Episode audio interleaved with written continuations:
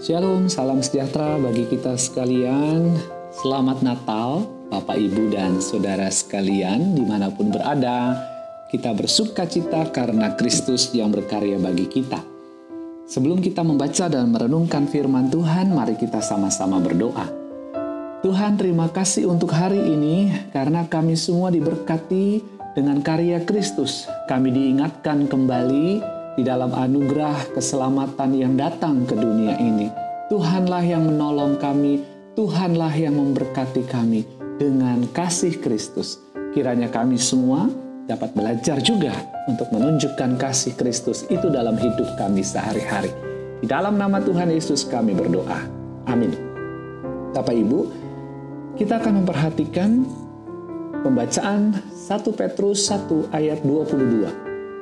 1 Petrus 1 ayat 22 mengatakan, Karena kamu telah menyucikan dirimu oleh ketaatan kepada kebenaran, sehingga kamu dapat mengamalkan kasih persaudaraan yang tulus ikhlas. Hendaklah kamu bersungguh-sungguh saling mengasihi dengan segenap hatimu. Ya, saudara, salah satu tujuan Allah menciptakan kita adalah membentuk kita ini menjadi keluarga Allah Alkitab berbicara tentang hubungan manusia dan Allah itu sebagai keluarga, di mana manusia menghormati Allah, mengasihi Allah, dan hidup bersama-sama. Itu sebabnya Allah memperkenalkan dirinya dengan istilah Bapa, Anak, dan Roh Kudus. Ya, ini kan istilah yang dipakai oleh keluarga. Semua manusia diciptakan oleh Allah, namun tidak semua orang merupakan anak Allah. Satu-satunya cara untuk menjadi keluarga Allah adalah dengan dilahirkan kembali di dalamnya. Memang, undangan menjadi keluarga Allah itu berlaku universal, tetapi dengan satu syarat, yaitu beriman kepada Yesus. Jadi, dalam hal inilah kita memahami bahwa Anda dan saya ada dalam sebuah ikatan persaudaraan. Ini status kita. Kita punya keluarga inti, namun semua orang beriman adalah saudara rohani kita. Bahkan kalau mengacu pada Alkitab, keluarga fisik akan berhenti saat kita meninggal, namun keluarga Allah akan kekal selama-lamanya. Nah ini sungguh luar biasa. Kalau Anda sadar bahwa Anda punya saudara rohani, maka mestinya Anda akan menghidupinya, menjaganya dengan baik dan terlibat di dalamnya. Sebab ini berhubungan dengan kekekalan. Nah, pertanyaannya adalah bagaimana kita membangun kehidupan persaudaraan di dalam kasih Kristus?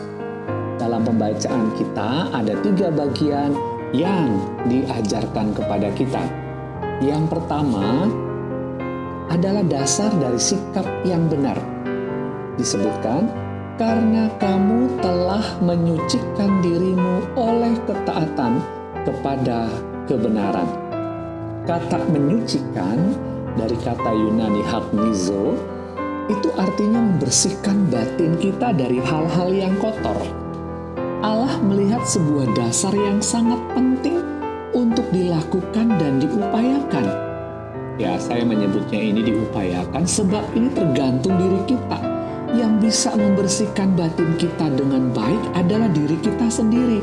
Kita tidak bisa hanya menunggu dibersihkan, dan itu bisa dilakukan sebab kita punya dasar yang juga tepat, yaitu ketaatan kepada kebenaran. Perhatikan kata ketaatan, itu juga menunjuk kepada sikap diri. Ya, tentu Roh Kudus akan menolong kita, namun Roh Kudus tidak memaksa kita jika kita tidak mau melakukannya.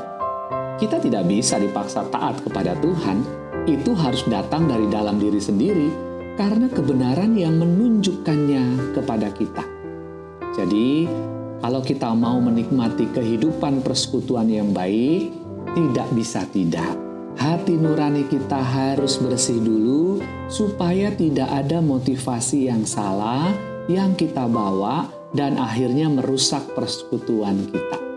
Menurut Petrus, inilah dasar utama bagaimana kita bisa membangun kasih persaudaraan jika kita memulainya dari diri kita masing-masing. Hal yang kedua, Petrus mengatakan, "Sehingga kamu dapat mengamalkan kasih persaudaraan yang tulus ikhlas." Kata "tulus ikhlas" itu berasal dari kata "anupokritos", tulus tanpa kemunafikan atau maksud tersembunyi. Inilah tujuannya. Apa itu? Kamu dapat mengamalkan kasih persaudaraan.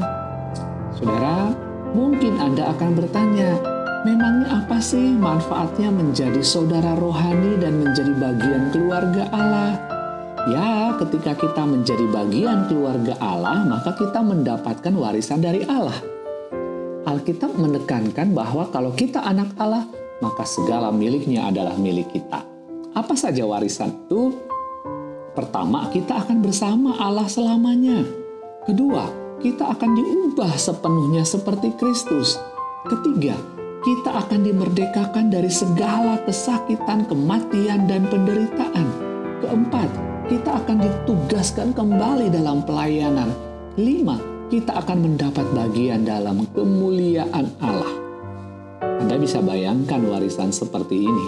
Mestinya kan kita nanti-nanti nih, ditungguin. Kita nggak sabar pengen menikmati Persoalannya adalah apakah kita sadar dengan warisan ini? Kita menginginkan atau tidak? Tapi lebih penting lagi, kita ini anggota keluarga Allah atau bukan? Sebab untuk itu Anda harus beriman kepada Kristus. Anda harus hidup bersama Allah dan karena Allah adalah kasih, maka semua orang yang memiliki Allah akan memiliki kasih. Nah, kita perlu bertanya, kita ini punya kasih atau tidak? Natal adalah saat di mana Allah memberikan yang terbaik bagi kita. Karena begitu besar kasih Allah akan dunia ini sehingga ia mengaruniakan anaknya yang tunggal. Bayangkan, ketika kita diberi hidup, kita kemudian memberikan apa kepada Allah? Apa yang kita bagikan kepada Allah kita? Apa yang kita tunjukkan di dalam kehidupan bersama dengan Allah kita. Kalau Natal itu menunjukkan kasih karunia Allah, Natal menunjukkan kehidupan yang diberkati dan ditopang oleh Allah, bagaimana kita memberikan yang terbaik kepada Allah. Hal yang ketiga, hendaklah kamu bersungguh-sungguh saling mengasihi dengan segenap hatimu. Inilah perintah yang harus dihidupi setiap hari hendaklah kamu bersungguh-sungguh saling mengasihi dengan segenap hatimu. Kata saling itu menunjukkan perintah yang harus dilakukan oleh semua anggota persekutuan dan dilakukan secara konsisten. Tidak bisa berhenti, tidak bisa hanya nuntut. Semua melakukan tugas yang sama dan dilakukan dengan segenap hati. Artinya, ini mirip dengan yang sebelumnya tadi, yaitu hak nizo, bahwa dengan segenap hati adalah sebuah kesungguhan, ketulusan, dan murni tanpa dikotori apa pun. Jadi, Natal itu bukan hanya sekedar banyak makanan atau acara yang rame, ya itu boleh juga, tetapi ketika kasih Allah itu dinyatakan dengan ketulusan jadi di Natal ini kita perlu evaluasi apakah kita masih memiliki ketulusan hati untuk mengasihi. Nah, tentu saja ajakan nasihat untuk mengasihi ini perlu kita lakukan, perlu kita nampakkan. Namun, ya, ada tantangan-tantangan yang kemudian bisa terjadi di antara kita ketika kita ingin menunjukkan kasih sebagai anggota keluarga kerajaan Allah. Persoalan terbesar dari bagaimana menjaga dan membangun hubungan persaudaraan adalah kita merasa tidak membutuhkan satu dengan yang lain. Lalu kita cuek, acuh, atau apatis. Kita merasa nggak butuh saudara kok. Untuk apa butuh saudara? Ya, kita merasa kita bisa hidup sendiri dengan kekayaan jabatan yang segala yang kita punya tetapi orang yang seperti ini kelak akan mengalami kesepian. Atau dia walaupun punya uang sekalipun tidak ada yang mau kasih bantuan ketika membutuhkan. bisa terjadi seperti itu karena dari diri kita sendiri kita menolak hubungan persaudaraan. Kita merasa kita ini paling hebat dan kemudian kita mengabaikan orang lain. Lalu juga ada motivasi yang salah bahwa persaudaraan itu hanya untuk mencari keuntungan bagi diri sendiri. Bahwa dalam persaudaraan itu sayalah yang harusnya menjadi pusat perhatian. Nah, ini hanya akan menghancurkan persaudaraan. Ada juga orang yang tidak sadar bahwa kita ini punya saudara rohani. Lalu kita merasa hidup sendiri-sendiri, tidak sadar bahwa kita makhluk sosial yang akan saling membutuhkan. Ketidaksadaran ini karena keegoisan yang berkembang di antara umat, atau bahkan kecurigaan bahwa orang lain bisa melakukan yang jahat bagi kita.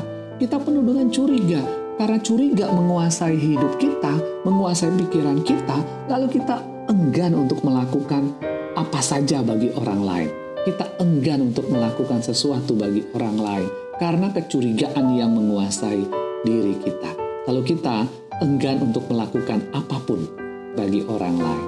Nah, ketika kita membaca ayat ini, Petrus mengingatkan kepada kita bahwa betapa penting kita perlu memiliki kasih dalam membangun hidup persaudaraan. Bahwa persaudaraan itu adalah bagian tujuan Allah menciptakan kita manusia Sebab di dalam persaudaraan itu kasih dan damai sejahtera dapat diupayakan dan dirasakan. Banyak tulisan oh, memunculkan slogan-slogan Natal, damai Natal, sukacita Natal. Ya, kita berharap untuk itu.